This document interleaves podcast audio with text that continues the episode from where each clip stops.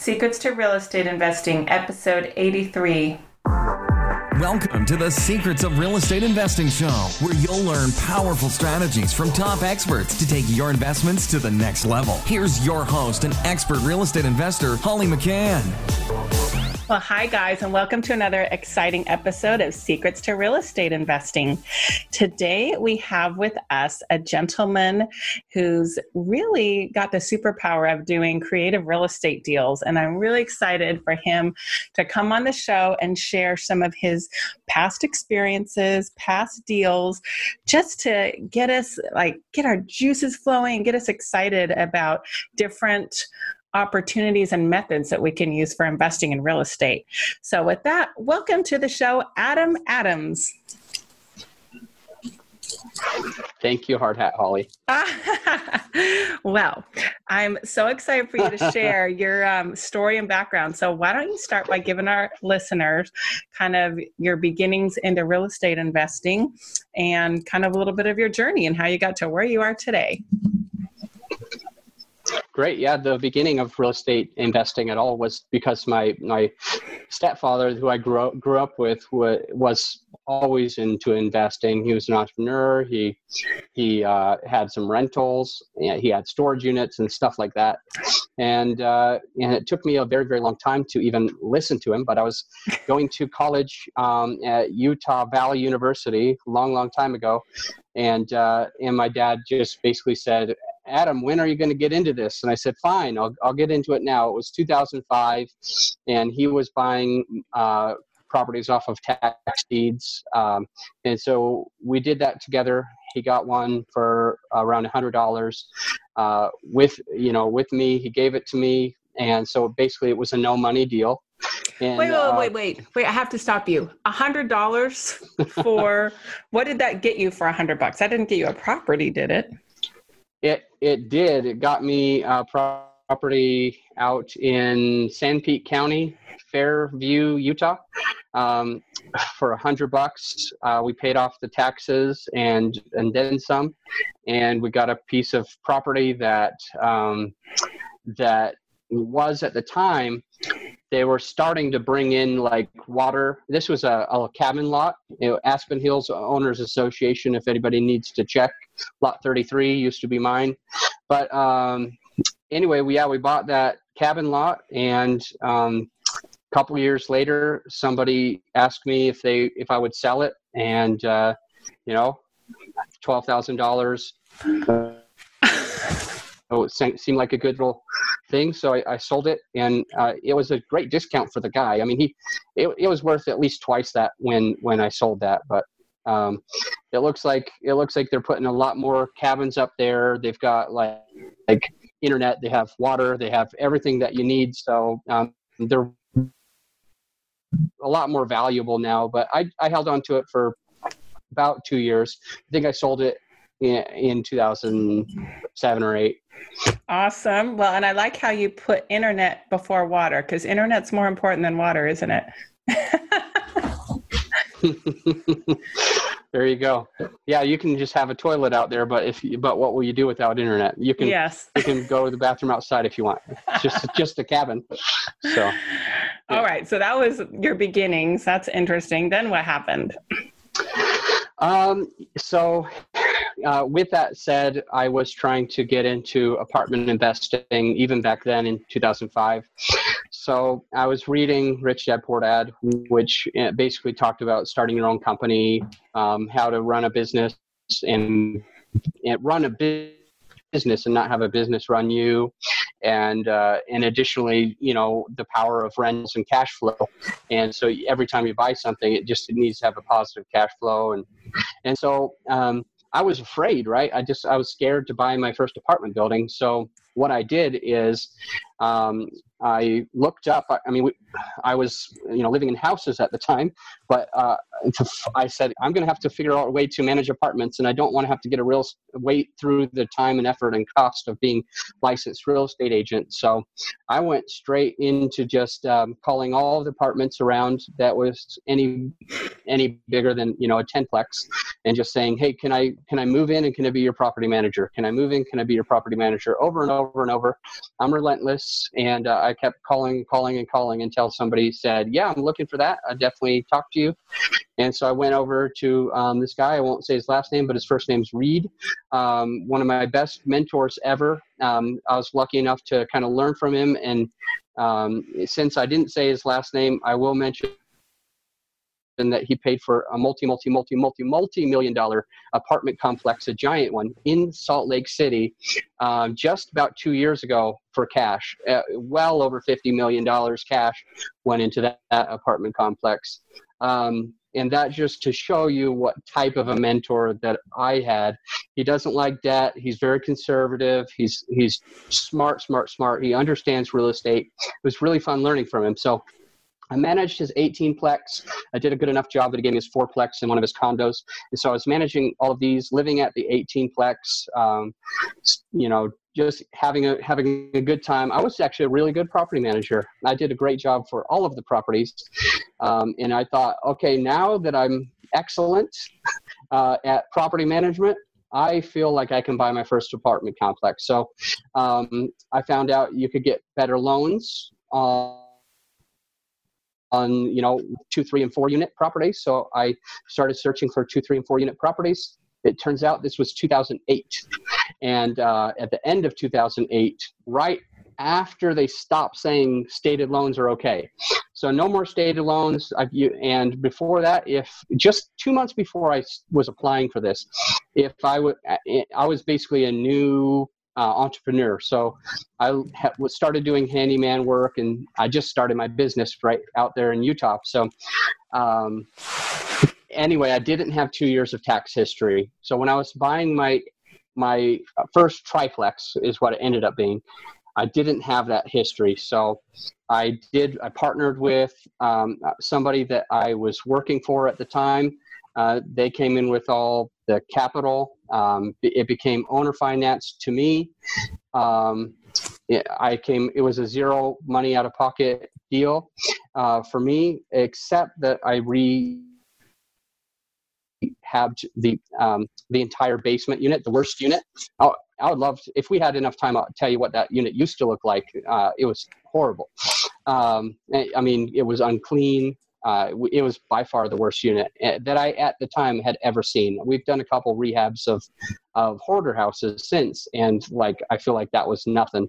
But um, it was it was a it was a tough one for for me. But I think it took about 40ish grand on my credit card, which is probably way too much, but um, to rehab that unit, and um, and then the economy really, really does because Utah was like a, a year behind. So, um, it, just to answer your question ahead of time, I know you usually ask what's the worst deal you ever did. That was probably the the deal that I wasn't so proud of. I got into it really, really well. The creative financing, great, but uh, my company, my business, uh, went went south when. So it was a handyman company, and in Utah, like they were building and building and building. All the builders, when the economy crashed, they became, you know, contractors and handymen, and all of their employees became contractors and handymen. I was by far the biggest company with 13 uh, workers. They were all working well over 50 hours a week. Um, I think I was netting more than 20,000 a month, netting more than 20,000 a month. And I was just, I felt like a kid and I couldn't believe where all this money was coming from. I thought I was on top of the world. And then the economy hit me, hit everybody.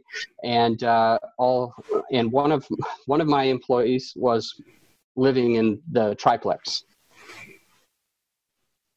and uh, another friend was living in the triplex and they stopped being able to pay the rent and uh, i stopped being able to pay my mortgage and uh, and so we did a deed in lieu of foreclosure.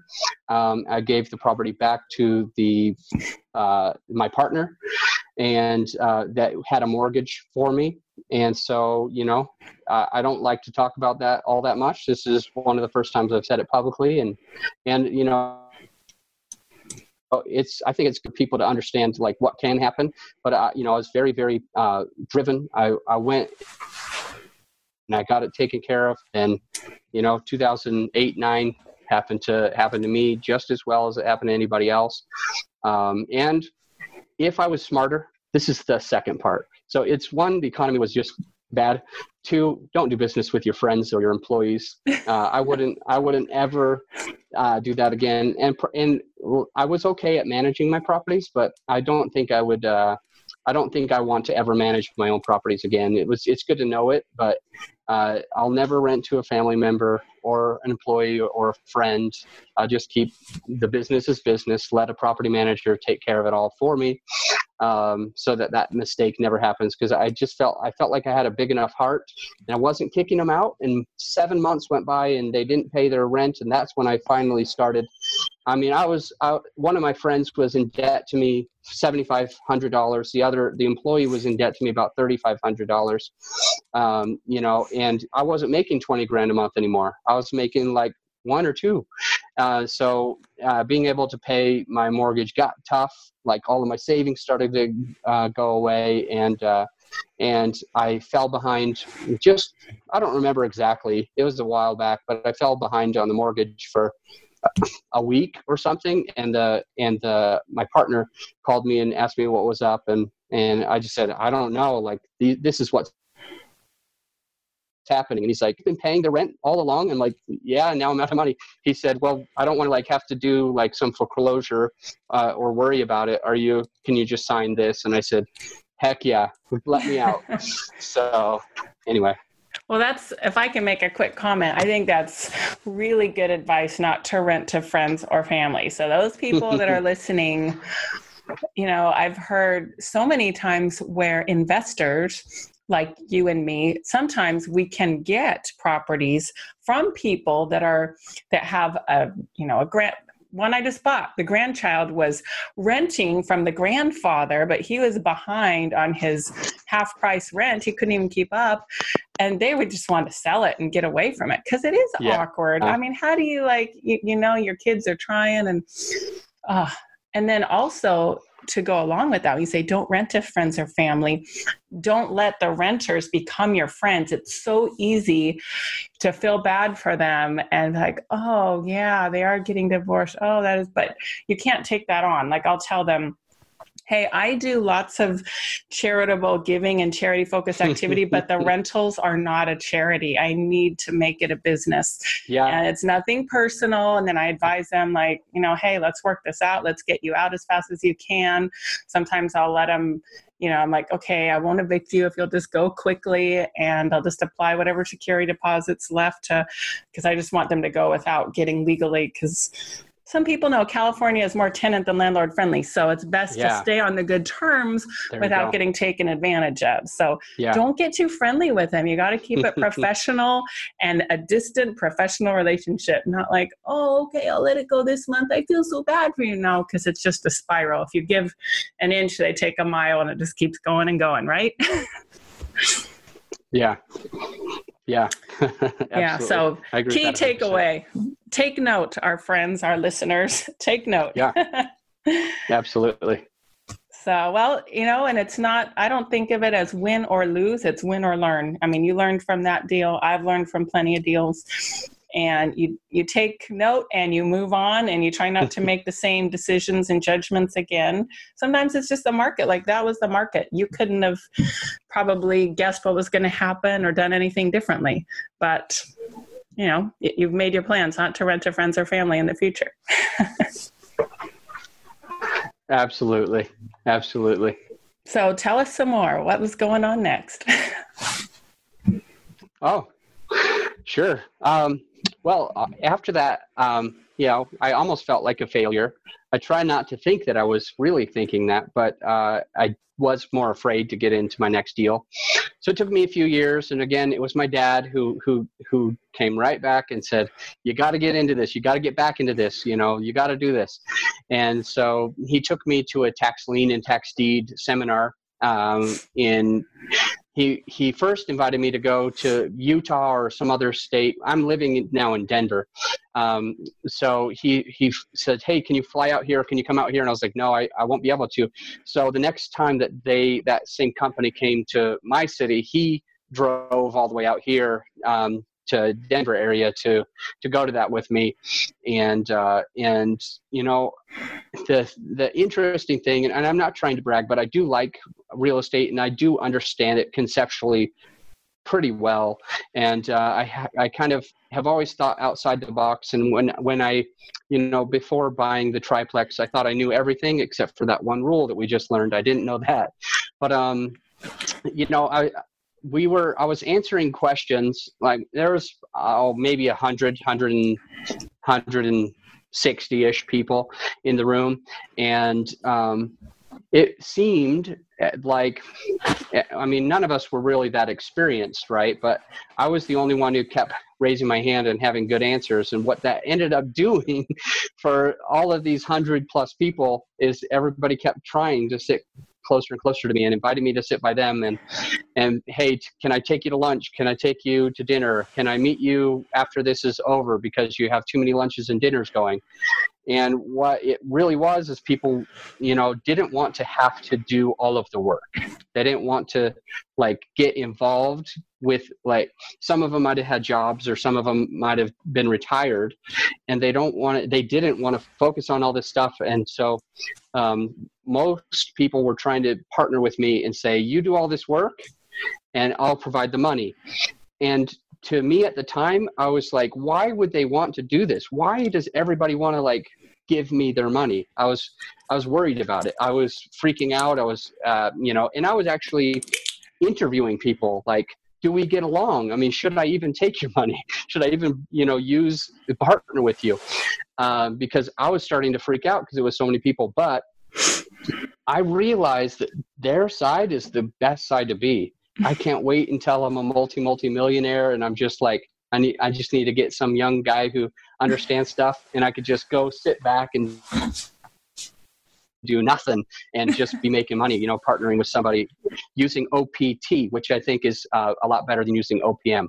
So, uh, what's OPT? Lever- what is OPT? other people's time. So, yes, they're leveraging me and my knowledge and my work ethic, and and I'm only leveraging their money. There's way more money out there than there really is knowledge and work ethic. So on their side, they if they can find that person, no wonder, you know. So I I, I never realized that. I always I guess I I never tried to have a scarcity mindset. I've always thought that there's more abundance than there than um, than other people think, but I never understood like that so many people are trying to invest their money but don't don't know how and they just need somebody to help them you know?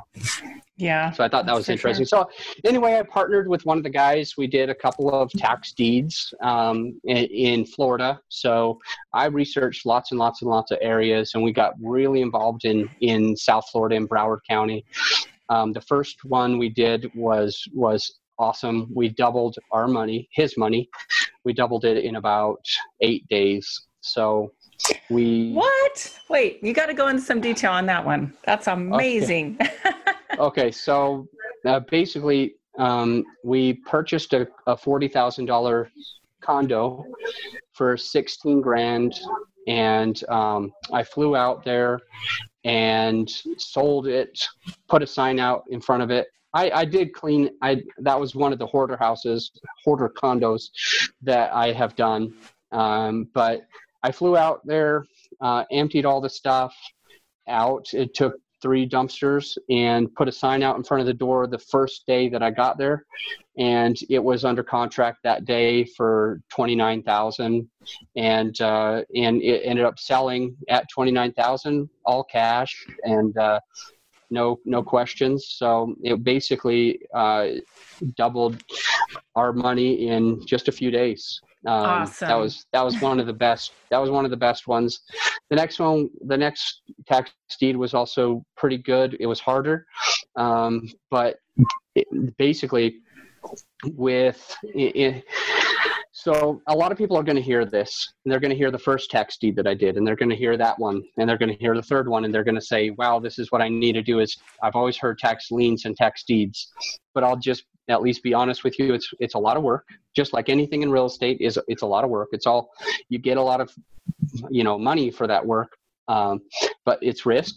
And so just be really really careful. Make sure you take the right education if before you get involved in it. But as far as the um, tax liens and tax deeds they're more uh, what's the word for it? They're a lot more competitive these days than they were when I started. Uh, and there's Japanese money and Chinese money and Russian money all coming to the states right now, wiping things out. There's this new thing that just came across called um, uh, what is it? Combined funding. What is it? crowdfunding? Um, and there's all these REITs uh, that are helping people with their self-directed accounts to just buy all this stuff and they give ton to the partners. This is something that didn't happen you know, when I was really getting started. So it's getting harder and harder. You can still do it, but just get ready for lots of work and lots of due diligence uh, because it's not as easy as it really sounds. So we're, we're skipping over the hardest parts, obviously. Right. So. we're hearing about the actual purchase, acquisition, and the resale, but there is hours, days, weeks, months of research and checking and waiting for the right deal to come along and then getting it. Oh yeah. Um, before that happens, it's mm-hmm. not just walk up and go, "I'm buying a deal today." Today, no, it does not happen that way. so. Yeah. No, it, and you might you might go to a lot of the different auctions, and you might have um, analyzed 100 properties for each auction. And you know only 30 end up being there. And then um, you know you you might get none of them you'll probably get none of them. You might go to three auctions analyze 300 properties know everything about all of them most of them get taken off right before the auction and then um, you know especially the best ones the best ones you usually get taken first. Um, so there's always some diamonds in the rough that are they're they're available. You just have to kind of uncover them but um, it, it might take you three or four or five auctions and you want to go ahead of time and study the hist- how the auctions go. So you want to basically look before you do it, you want to look at the history of all of the properties that sold, how many were there in, ahead of time, what you would get them on the MLS, what you you know how much work they might have, what areas they're in, and you might want to study that for a trending year and then understand what do I, what would I have to pay to get into these. When I when I did that, I I, I researched and I was like thirty to forty percent of ARV after repair value of what it would be right. worth when it's fixed um, is what you could get them at. And then when I left it, it was because they were going for 112% of what you could get it off the MLS. So anyway. Yes, and that's what happened with our trustee sales in Southern California. Hedge funds were paying more than fair market value because they had a whole different set of investment return on investment criteria. They only had to make a 5% annual return for their fund, which they could do with rentals, unlike us that needed to pay half of fair market value. So when we had rehab money and be able to resell it, whole different parameters. So don't think because someone else is paying yeah. X dollars for it that that's going to work for you. It whole different ballgame. Yeah, Absolutely. for sure. Well, tell us about what Blue Spruce Holdings is, that the company you're part of, and what you guys are focusing on, and kind of what you did this year and stuff. Okay, uh, Blue Spruce Holdings is an apartment investing company. So um, we utilize syndications for most of, of our acquisitions. Um, well, at least that's what we're doing now. The first, the first one we got, we did an, uh, an owner finance this year. So we put down 20% and the seller carried 80% on a, on a fiveplex. And we did two more. One we did all cash and then we got it refinanced with private money um, from people that we know. And then this third one, we got a private money loan uh, on it and we came out with, I don't remember, 10ish 15% down uh, of our own money. So those three apartments are what we've closed on so far. And we have a 16 unit that's in um, uh, Bridgeport, Connecticut, Black Rock part of uh, Bridgeport, which is a really nice area. It's like an 88 minute train train ride to New York City to Manhattan. So, um, and it's right by Fairfield. I'm talking. I'm thinking Fairview, Utah, where my uh, where my other one is. I'm getting them confused, but Fairfield uh, in Connecticut um, is a really really nice area. There's a couple colleges there, so we're really excited about that. We got it way under value. Um, it's it's fully occupied. Uh, all the neighbors are fully occupied, and it looks like it's going to be going up a lot in the next little while. So we're excited about that one. We're doing what's called a 506b, which is a friends and family raise. Um, so that one, luckily, is as of today officially all the way funded, and then we have like 20% extra money committed to it. So we're done, and it's only people that we've known for a long time that are joining us, but it's our first syndication uh, that we've completed that we'll be completing. So congratulations! Unit. That's awesome. So it'll, you've you've fun. graduated from like um, a single tax deed on up to multifamily with multiple investors. You're really growing. I love it. Yeah, it's, it's a lot of fun. It's been a lot of fun. And then we have a 56 unit in near Corpus Christi area of uh, Texas. A really nice area. A lot of a lot of stuff changing right now in Texas. It's uh, we believe that it's going up and up and up, and we've got something. Uh, if we have about six hundred thousand in equity on that one, so um, the potential for uh, that one will be a 506c. It's not ready yet, but um, that'll be a that'll be a really really fun one that um, will definitely be bringing outside of friends and family. So awesome, I love it. And then you're still doing flips, or are the flips not part of um, your business anymore? So so in the last 15 months, we've completed seven total, and we have two under contract for sale. Once those are done, I won't do any more. Some of those were creative deals, um, like you basically um, we would. So, what I mean by creative deals is sometimes the owner, the seller, they have this price where they're this is my bottom line and then all of the other flippers around say this is like my top line so like it's too bad you're just going to have to go through foreclosure because nobody can pay what you want. So we've found other strategies where we can give them their price. Um, you know, and that's that specifically isn't our business model for single family. Love to do it on multifamily right now because that's our main focus. But what we would do is just, hey, uh, you need X amount, so let me give you X amount. But the way that I'm going to give it to you, so we just need to control the terms of it. Um, the way I'm going to give it to you is I'm going to do I'm going to take over the house. We're going to become basically partners, and I'll come in with the 50 grand that it needs to be rehabbed. And then when we sell it, that's when you get your price. So you're just going to have to wait for two months or whatever, three months, six months down the road to get your price, but I'll give it to you. Um, and there, you know, a lot of people wonder, you know, how would how would they feel safe? And it's like, well, they can see my track record of doing a few flips, and you know, they can see my bank and see that we've got the money that we need to uh, put 50 grand in it or whatever. And so we just, I feel like it's, it's safer for them because if we, if we like walk away, we've put fifty thousand dollars. We've we've given them granite countertops. We've given them brand new floors and all that kind of stuff. So, um, it it seems like a really good way of basically partnering, which can involve having an actual JV agreement or just doing subject to or signing a lease option agreement. But either way, it's basically the same thing. It's basically like let's keep it let's keep it in your name and I'll give you a price later, um, kind of a deal. So we've done a couple things like that in, in the past 15 months, and uh, two of them Two of our last uh, ones are for sale. They're under contract, so they better they better sell because when we're done, it's multifamily only. I love it. It's like graduating up to college from high school or something, up to the next level. Very cool. Well, I'm so excited for you with your whole path and all the success you've had. And I really appreciate you sharing that just to give our listeners an idea of a path they can take, of different options that they can pursue as well as you know if they want to go big like you and go for the multifamily you know good for them. That's that's a possibility. And it obviously you're not in blue spruce alone. Um, you, you can tell us a little bit about your team and who you're in it with? Yeah definitely. So well, first, it, would be important to mention that, that Blue Spruce is kind of just an umbrella. So we have a hard money lending company. So we lend money to other fix and flippers, um, and so that they can do their thing. So that's Blue Spruce Capital Partners, and then we have Blue Spruce um, uh, Group, which is just a, a real estate brokerage. Um, and then we have Blue Spruce Creative Home Solutions, which tries to get people out of foreclosure. Uh, Blue Spruce Holdings. Um, and so, yeah, by far, I'm not in this by myself.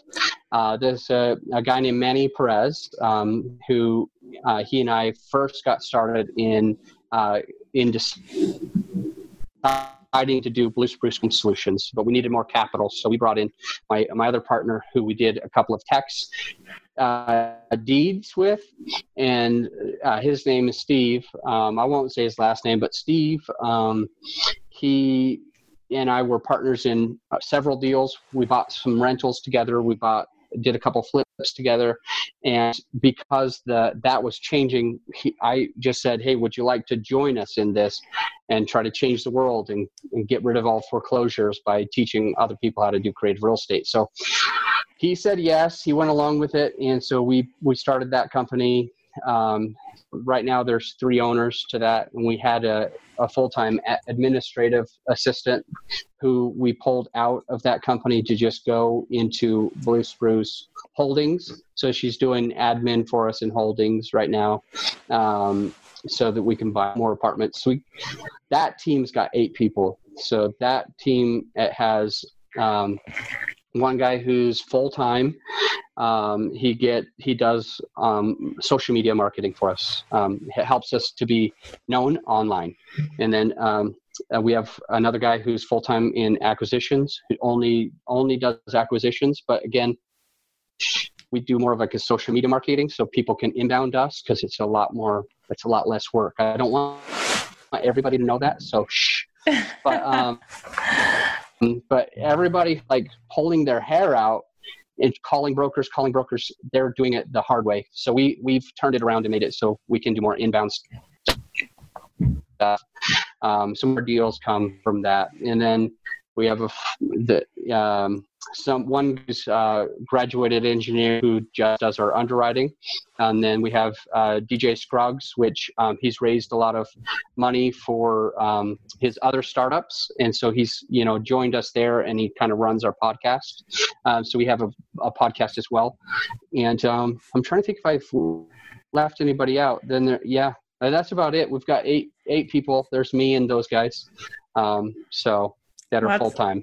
That's awesome. And what I'd love to point out to our listeners is that investing should be and can be and should be a team sport.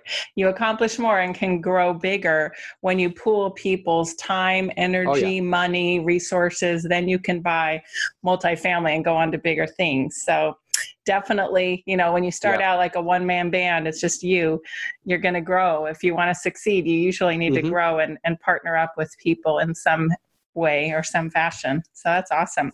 Well, how would people find yeah. out more about you if they would like to learn about potentially investing with you guys in the future and about your podcast? Tell us more about where people can find you guys.